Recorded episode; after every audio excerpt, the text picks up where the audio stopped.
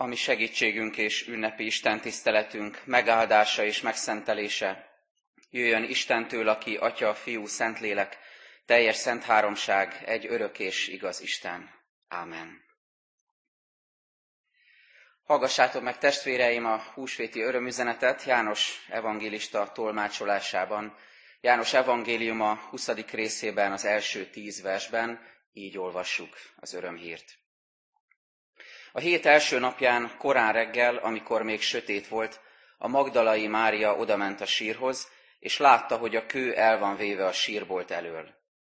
Elfutott tehát, elment Simon Péterhez és a másik tanítványhoz, akit Jézus szeretett, és így szólt hozzájuk. Elvitték az urat a sírból, és nem tudjuk, hová tették. Elindult tehát Péter és a másik tanítvány, és elmentek a sírhoz. Együtt futott a kettő, de a másik tanítvány előre futott, gyorsabban, mint Péter, és elsőnek ért a sírhoz. Behajolt, és látta, hogy ott fekszenek a lepedők, de nem ment be.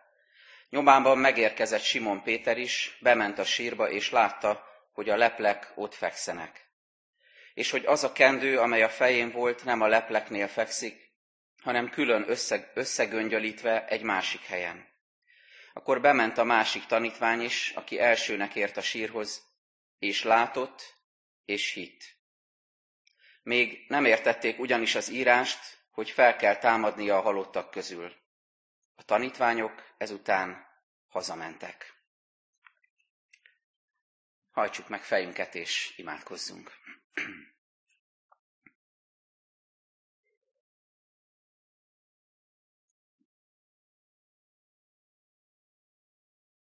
Köszönjük, drága Istenünk, hogy engedted megélnünk ezt a napot. Köszönjük, hogy látod, hogy most a szokottól eltérő módon tudtunk csak készülődni erre az ünnepre. Látod a szívünket, látod az érzéseinket, amiket nem is tudnánk, nem is akarunk elleplezni előtted. Látod, hogy az elmúlt hetek történései hogyan hatottak ránk, hogyan befolyásolták a gondolkodásunkat, látásunkat, hogyan formálták a hitünket, hogyan támasztottak kihívásokat, próbatételeket elénk, hogyan születtek meg különböző elhatározások a szívünkben, hogyan érkeztünk meg talán szorongásokkal, félelmekkel, a vigasztalás vágyával erre az ünnepre. Köszönjük, hogy Te mindezt pontosan tudod, ismersz minket, a szívünkbe látsz. Látod, hogy mire vágyunk, mire szomjazunk, mire van szükségünk. Látsz most bennünket, akár itt a templomban, akár otthonainkban, akár hogyha a családunk körében vagyunk, és így igyekszünk bekapcsolódni az Isten tiszteletbe és az úrvacsorai közösségbe, akár ha egyedül vagyunk, és így tesszük ugyanezt, látsz minket, Urunk, és belépsz közénk. Köszönjük, hogy neked nem akadály az zárt ajtó, hiszen annak idején is beléptél a tanítványok közé, és azt mondtad, békesség néktek. Urunk, lép közénk most, és mond nekünk ugyanezt, mert szükségünk van a te békességedre, szükségünk van az örömhírre, szükségünk van a te vigasztalásodra, jelenlétedre, közösségre. Kérünk, hogy érints meg minket igéddel, emelt fel szívünket hozzád, és enged, hogy valóságos közösséget élhessünk át a Te szent lelked által. Köszönjük, hogy ünnepelhetünk, és köszönjük, hogy Téged ünnepelhetünk mindenek fölött az élő Urat, a királyt, a győztest. Ámen. Szeretett testvéreim, az az ige, melynek alapján Isten üzenetét szeretném közöttetek hirdetni, megvan írva János evangélium a 20. részében, az előbb felolvasott szakasz folytatásában, Jézus és Tamás találkozásában a következőképpen, a 24. verssel kezdődően. Tamás pedig egy a tizenkettő közül, akit Ikernek hívtak, nem volt velük, amikor megjelent Jézus. A többi tanítvány így szólt hozzá, láttuk az Urat, ő azonban ezt mondta nekik, ha nem látom a kezén, kezén a szegek helyét, és nem érintem meg ujjammal a szegek helyét, és nem teszem a kezemet az oldalára, nem hiszem. Nyolc nap múlva ismét ben voltak a tanítványai, és Tamás is velük. Bár az ajtók zárva voltak, bement Jézus, megállt a középen, és ezt mondta, békesség nektek. Azután így szólt Tamáshoz, nyújtsd ide az ujjadat, és nézd meg a kezeimet. Nyújtsd ide a kezedet, és tedd az oldalamra, és ne légy hitetlen, hanem hívő. Tamás pedig így felelt, én Uram, és én Istenem. Jézus így szólt hozzá, mivel látsz engem, hiszel. Boldogok, akik nem látnak és hisznek. Ez Istenünk igéje. Krisztus feltámadt, valóban feltámadt, minden húsvét ünnepen így köszöntjük egymást, és, és olyan jó hallani mindig tőletek is az Isten tisztelet végén, amikor köszöntjük egymást, nagyon sokszor egymás után ennek a köszöntésnek, régi keresztény köszöntésnek a bizonyosságát. És azt gondolom, hogy ezen az ünnepen idén különösen is megerősítő hallani ezt a bizonyosságot, hogy valóban feltámadt, hogy bizonyal feltámadt. Hiszen annyi bizonytalanság lengi körül az életünket, annyi minden vált bizonytalanná körülöttünk, hogy vágyunk a biztos pontokra, vágyunk a vigasztalásra, vágyunk a megerősítésre, és vágyunk belekapaszkodni újra ennek a, ennek a valóságába, ennek a köszöntésnek az üzenetébe, amely az élet győzelméről szól, amely Krisztust, a feltámadottat, az élőt, a győztest állítja a figyelmünk középpontjába. Krisztus feltámadt, bizonyal feltámadt. Szükségünk van erre akkor, amikor korlátozásokat tapasztalunk, amikor szembe kell néznünk a tehetetlenségünkkel, a frusztrációnkkal, amikor a kényelmetlen helyzeteket már nehezen viseljük, szükségünk van ennek a felemelő és vigasztaló üzenetére. Krisztus feltámad, bizonyal feltámadt.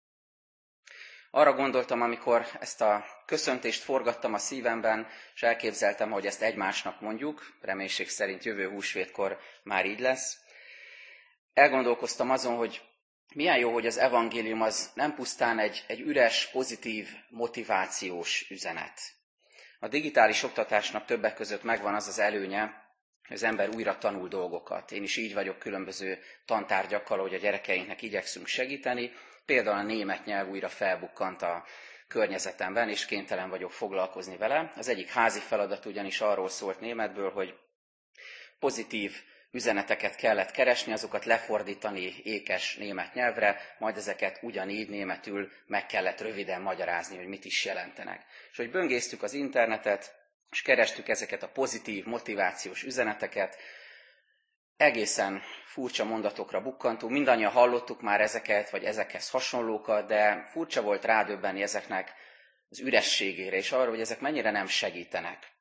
Például ilyenekkel találkoztunk. A felhők fölött mindig süt a nap. Biztos hallottátok már ezt. Nem annyira segít most nekünk. Vagy ami nem öl meg, az megerősít. De a kedvencem az, aminek különös áthallása van most karantén és járvány idején, amit így olvastunk, hogy a boldogság ragadós, ad tovább.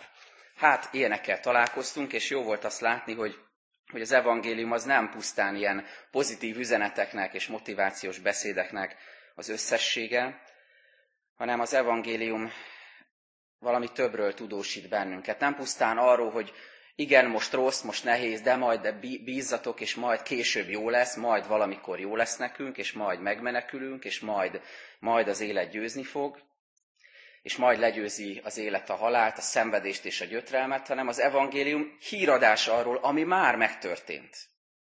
Tudósítás arról, amit Jézus tett. Tudósítás arról, hogy az élet már győzött a halál felett, a gyötrelem, a betegségek az elmúlás felett. Az élet győzött, Krisztus győzött. Ennek a bizonyosságát hozza most a látóterünkbe, a szívünkbe, az ünnep, a feltámadás bizonyossága, üzenete. Tamás és Jézus találkozását olvastuk, de a mai alkalommal nem arról fogunk beszélgetni, hogy miért is volt, miért nevezük hitetlennek Tamást, és miért hitetlenkedett, miért nem hitte el elsőre, hogy Jézus föltámadt. Nem arról fogunk beszélni, hogy, hogy mit jelent ez a tamáskodás, azonban nagyon fontos, ahogyan ő találkozik Jézussal, és ez három kérdést hoz most elénk. Mit jelent látni az Urat? Mit jelent látni egymást, a másik tanítványt, a tanítványtársainkat? És mit jelent látni, szemlélni a világot, amelynek mi is részesei vagyunk, és ahová húsvét örömüzenetével küld bennünket Jézus. Mit jelent látni az Urat? Először erre nézzünk rá. A tanítványok egy nagyon különös átmeneti helyzetben vannak. Miután Jézus meghalt és föltámadt, találkoznak Jézussal, mint élővel, de valahogy még nem rajzolódik előttük annak a teljessége, hogy ez mit is jelent rájuk nézve. Hogy ez mit, mit fog jelenteni az ő életük folytatására nézve, hogy hogyan kell most az életet folytatni. Már megvan, hogy mi történt, már szembesülnek Jézussal, de valahogy még tétován állnak ezzel a híradással, az örömüzenettel szemben. Nemrég új telefonom lett, és aki közelebbről ismer, tudja, hogy ez nálam egy technológiai ugrás volt, hiszen butából okos telefonra váltottam, és volt egy nagyon érdekes átmeneti időszak, egy pár órás időszak, amikor azt éltem meg, hogy a régi telefonomat már nem használhattam, már lekapcsolták a hálózatról, és az új bár a kezemben volt, de még nem aktiválták, és még nem tudtam használni. Volt egy pár órás átmeneti időszak, amikor már a régit a magam mögött hagytam, letettem, szinte el is felejtettem, és az újban gyönyörködtem, a kezembe fogtam, láttam, milyen szép csillogó, de még nem tudtam használni. Mert még nem aktiválták a központból, mert még nem lehetett róla telefonálni, és üzeneteket küldeni, és üzeneteket fogadni. Egészen furcsa élmény volt. És ahogy olvasom az evangéliumot, azt látom, hogy a tanítványok ebben furcsa átmeneti helyzetben vannak. A régi már mögöttük van, már látják, hogy Jézus nem csak, hogy meghalt, hanem föl is támadt, itt van, de, de még nem tudnak ezzel az új helyzettel mit kezdeni, még nem tudnak ezzel igazán élni. Ebben a köztes állapotban lép közéjük Jézus, és nagyon szívmelengető látni azt, hogy Jézus számára milyen fontos, hogy személyesen közölje az örömhírt a tanítványokkal. Ezért lép közéjük. Ez különösen jó most hallani karantén idején, hogy Jézusnak nem akadály egy zárt ajtó, belép rajta simán, belép közénk, ott van az otthonainkban, és, és meglep bennünket jelenlétével, és nekünk is mondja most személyesen, nekünk, a családjainknak, a közösségünknek, hogy békesség nektek. Engedi a tanítványoknak, hogy lássák őt, megjelenik nekik, de a testi látáson túl valami sokkal fontosabbat, valami többet, valami mást is meg akar nekik tanítani a lelki, a hitbeli látás fontosságát. Amit Pál így fogalmaz a második korintusi levélben, az ötödik részben, hitben járunk, nem látásban. Vagy amit maga Jézus fogalmaz így ebben az igerészben, boldogok, akik nem látnak és hisznek. Gondoljatok arra, hogy milyen különösen csengenek ezek a szavak most, amikor annyit használjuk a szemünket, képernyőkre meredünk. Az online térben történik minden szinte, és rá vagyunk kényszerítve, hogy használjuk a szemünket, néha a nap végére el is fárad, annyit nézünk, annyit kutatjuk a, a különböző híradásokat. És ebben a helyzetben azt mondja Jézus, hogy boldogok, akik nem látnak, és hisznek. A látásnak egy, egy új minőségét, egy újfajta módját akarja újra megtanítani nekünk. Olyan szép az is, ahogyan a tanítványok Tamást fogadják, amikor azt mondják neki, amikor végre megérkezik, Láttuk az Urat. Milyen egyszerű ez a, ez a tömör hitvallás, ez a bizonságtétel. Nem kezdik el színezni a sztorit, a lényeget mondják, és az is külön tetszik, csak zárójelben mondom, hogy nem, nem kérdőre vonással kezdik. Nem azt mondják Tamásnak, hogy tehát hol voltál tegnap este, mi már találkoztunk Jézussal, már itt volt, már, már láttuk őt, és ne, nem kezdik el froclizni Tamást, hogy, hogy miért nem voltál közöttünk, már megint kihagytál egy eseményt, mint, mint ahogyan esetleg mi tennénk egymással a gyülekezetben, hogy miért nem voltál ott azon az Isten tiszteleten vagy csendes napon. Hanem egyszerűen azt mondják, láttuk az Urat, a lényeget mondják, és nekünk is erre van szükségünk. De mit jelent látni az Urat? Először is, és mindenek előtt azt jelenti látni az Urat, hogy látni és személyesen elfogadni őt megváltónknak. Annyi személytelen információ, annyi hír ér el bennünket, ami, ami nem személyesen érint minket, ami általános megfogalmazású. Bizonyára ezen a héten is sok ilyet hallottatok, és olyan különös képe ennek a helyzetnek az, hogy sokszor maszkokat viselünk. Egyszer, egy pár nappal ezelőtt itt tettem, vettem a templom előtt, és valaki elment az utcán. És mikor másodjára oda néztem, akkor vettem észre, hogy ez egy ismerős arc, csak éppen le van fedve egy maszkal, és akkor köszöntünk egymásnak. És egy másik alkalommal meg engem nem ismert föl valaki, ugyanígy maszkban voltam, és csak pár perccel később jött rá, hogy az én vagyok. Mert mint hogyha elveszne ez a személyesség, nem tudunk igazán találkozni egymással. Sok akadálya van ennek a személyességnek. Látni az Urat először is ezt jelenti, elfogadni őt személyesen megváltónknak, szabadítónak. Látni őt élő személynek. Látni őt valóságos úrnak, királynak az életünkben.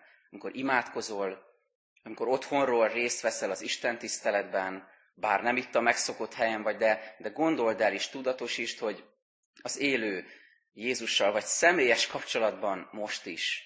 Őt szólítod meg, neki énekelsz, vele vagy közösségben, a gyülekezet közösségében, az úrvacsorai közösségben is. Mit jelent látni az Urat? Látni az Urat azt jelenti, hogy érzékelni, hogy munkálkodik az életünkben, és, és ennek vannak gyümölcsei.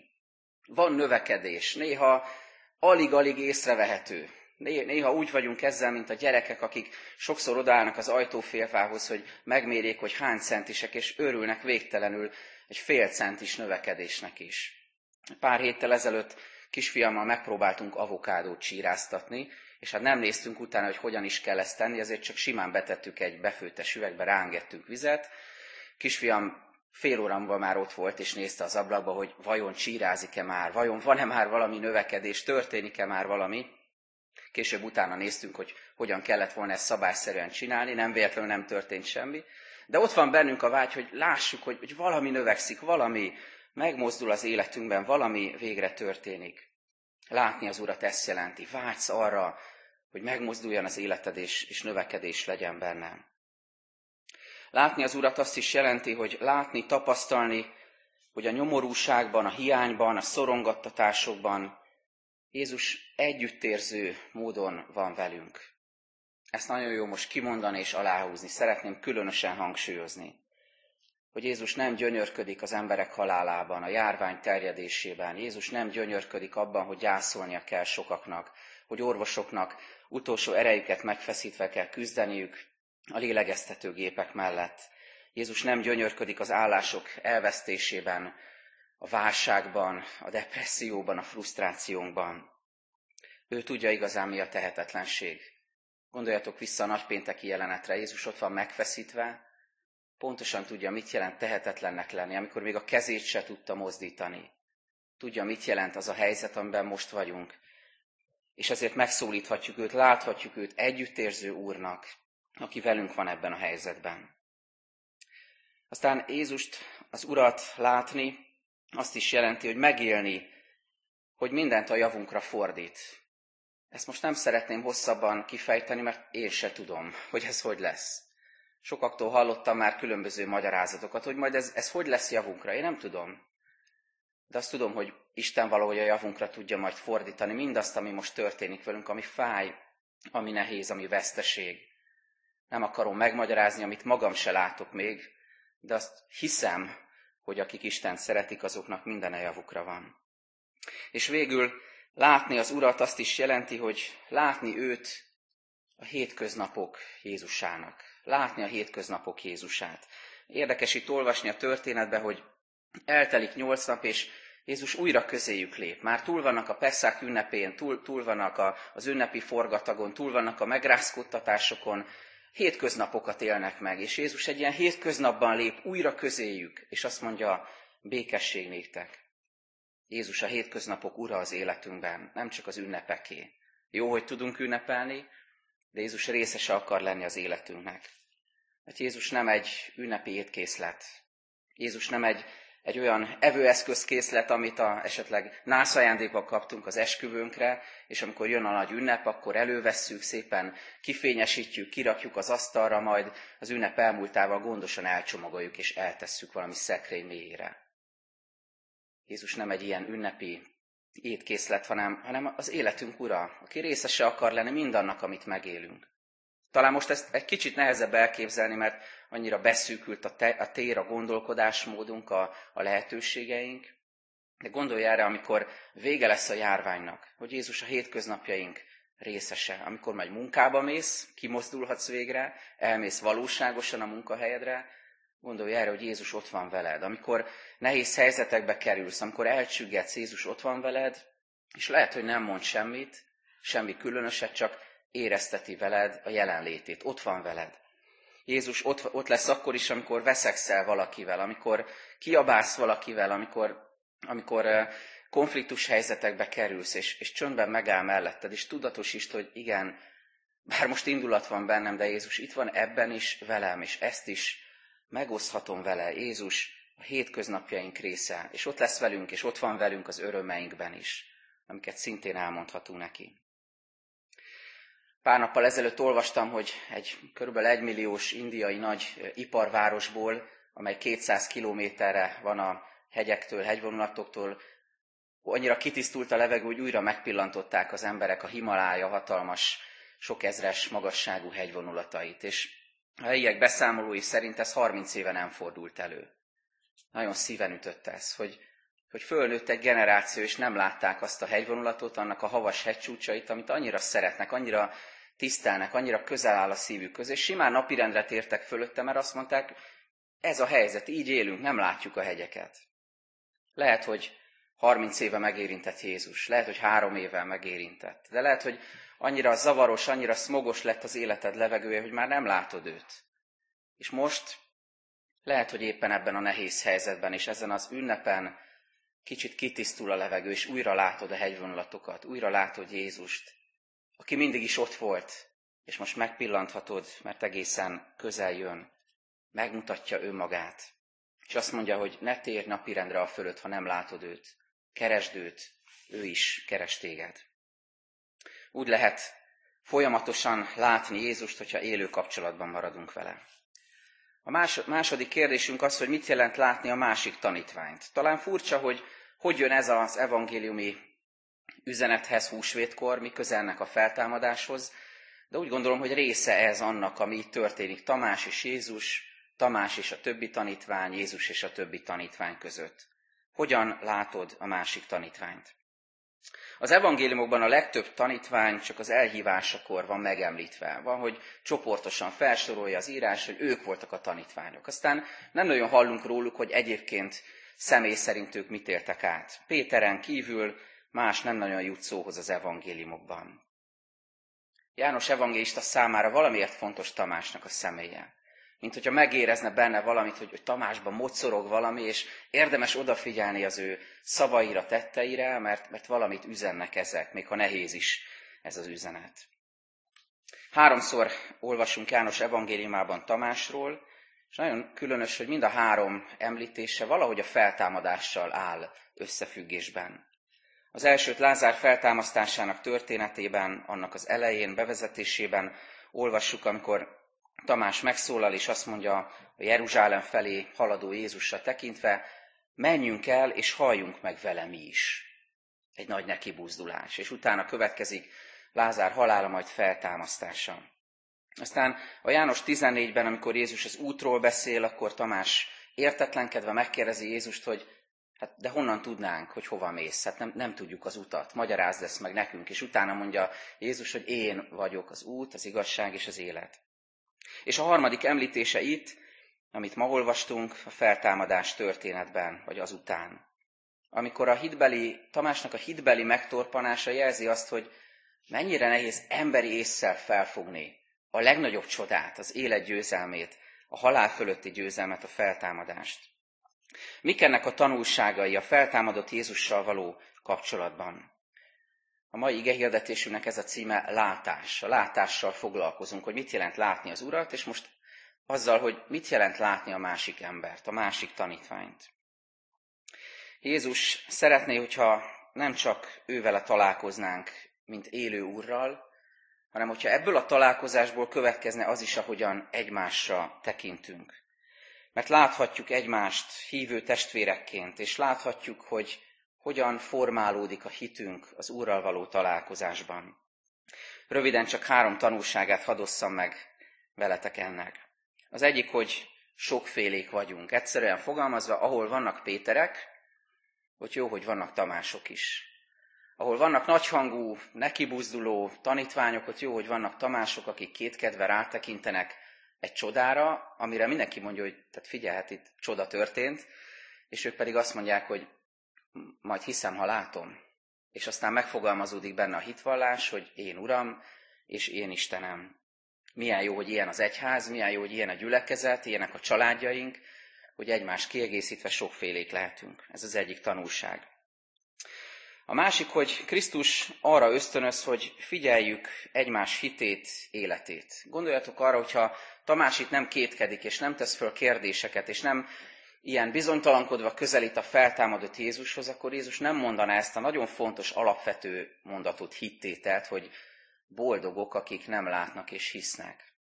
És később, amikor a tanítványok, apostolok beszélgettek, talán fölidézték, hogy emlékeztek, amikor Tamás ott ö, kicsit megtorpant a hitében, de Jézus erre ezt mondta, mekkora áldás ez, mekkora erőforrás ez, hogy figyelhetjük egymás életét, nem számonkérő módon, nem ítélkező módon, hanem úgy, hogy meglátjuk benne Isten gazdagító kegyelmét, hogy mit üzen a másikon keresztül. És a harmadik tanulság, ami nagyon közel áll a szívemhez ebben a helyzetben, amiben mindannyian vagyunk, hogy, hogy ez a dialógus azért van itt, mert ez belefér. Mert ez Jézusnak belefér, mert ez Istennek, az Isten lelkének belefér, hogy ez megtörténjen, és hogy ez bent legyen a Bibliában.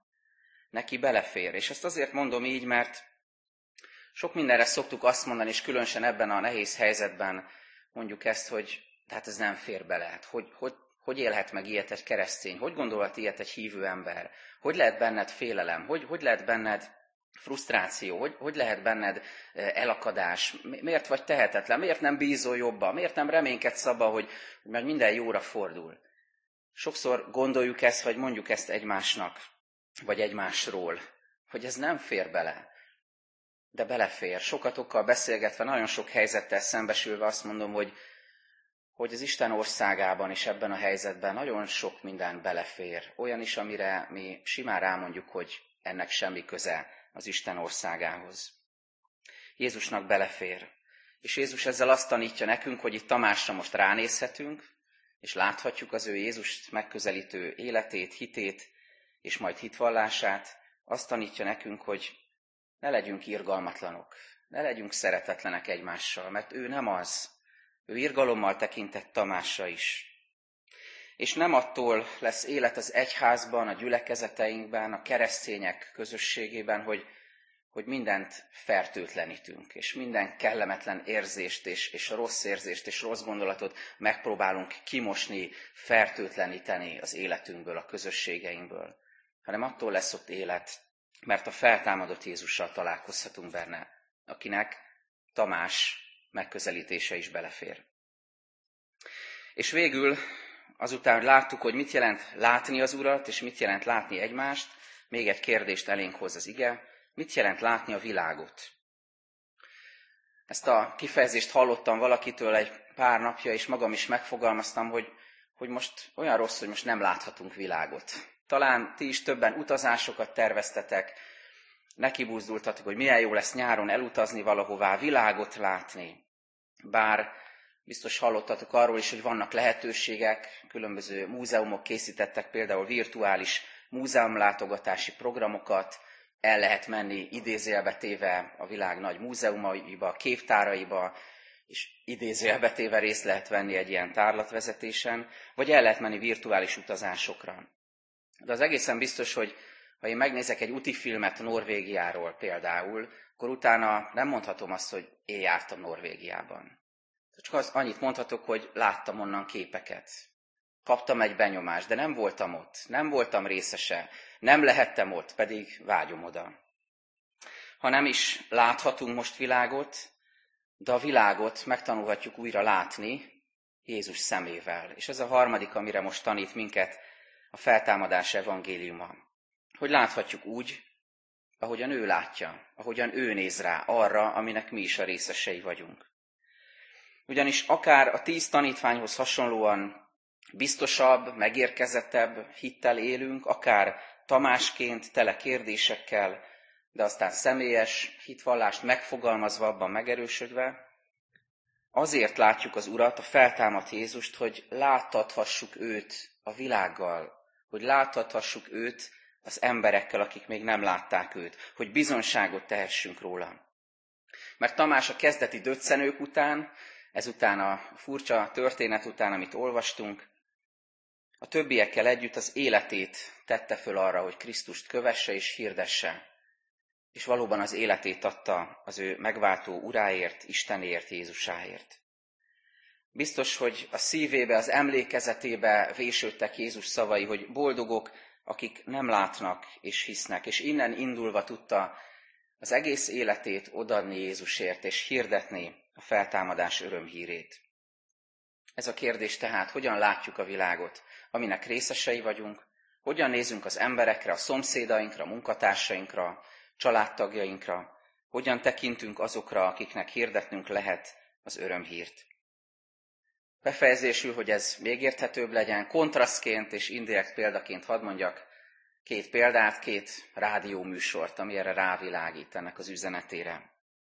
Hogy hogyan is nézünk erre a világra, és hogyan hirdetjük az örömhírt. Két rádióműsor pedig az egyik ezek közül a vízállás jelentés, a másik pedig a sporthírek.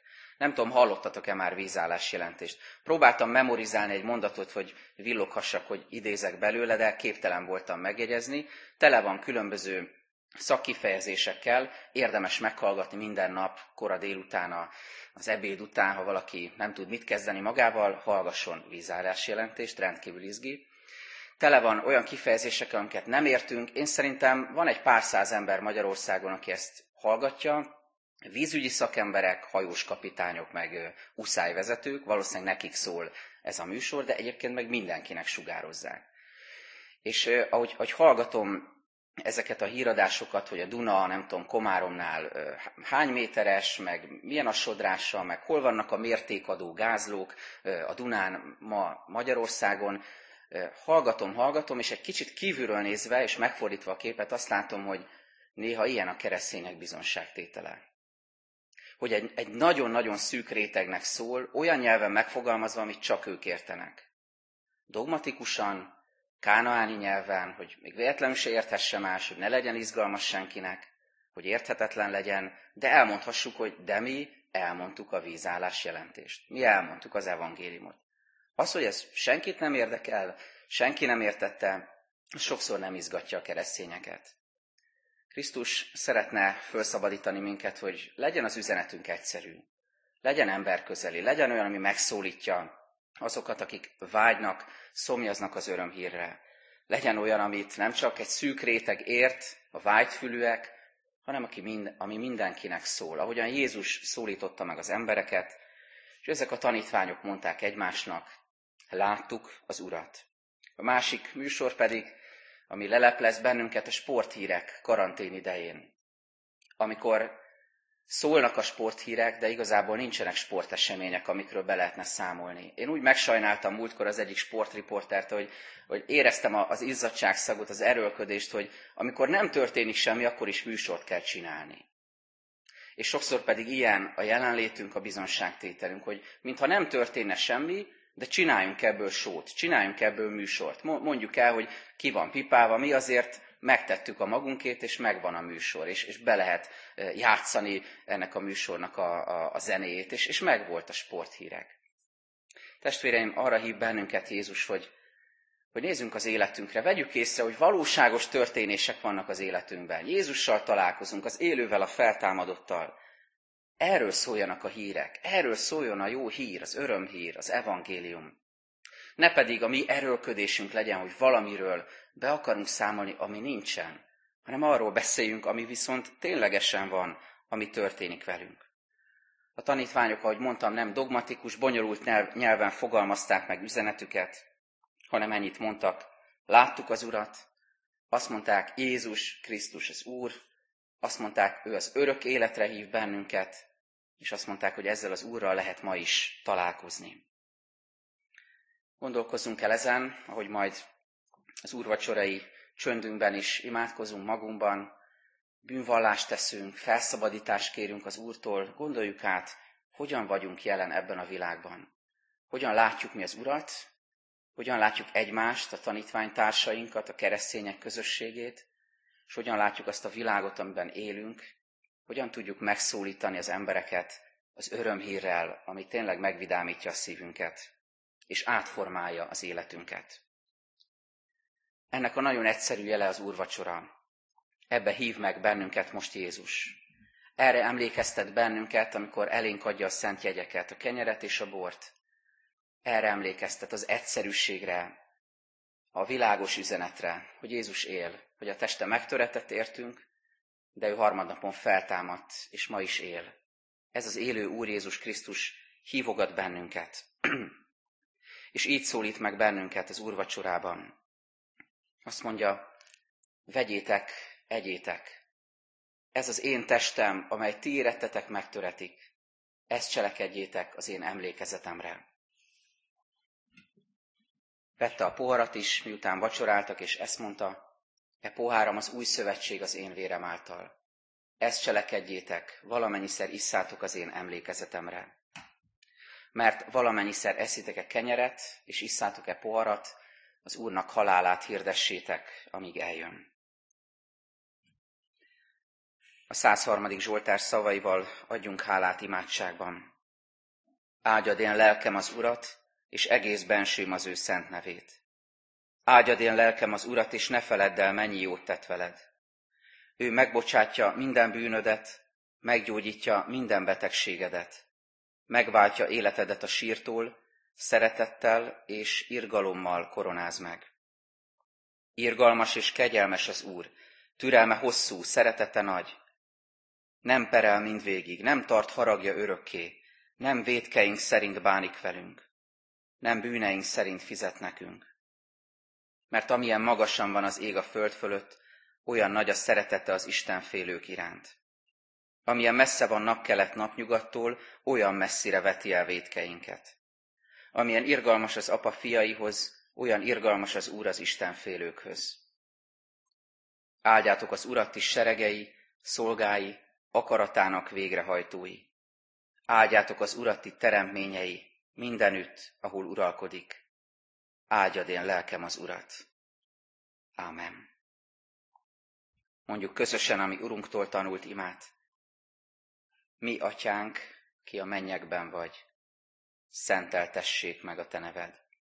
Jöjjön el a te országod, legyen meg a te akaratod, amint a mennyben, úgy a földön is. Mindennapi kenyerünket add meg nékünk ma, és bocsásd meg a mi védkeinket, miképpen mi is megbocsátunk az ellenünk védkezőknek. És ne vigy minket kísértésbe, de szabadíts meg minket a gonosztól, mert Téd az ország, a hatalom és a dicsőség mind örökké. Ámen.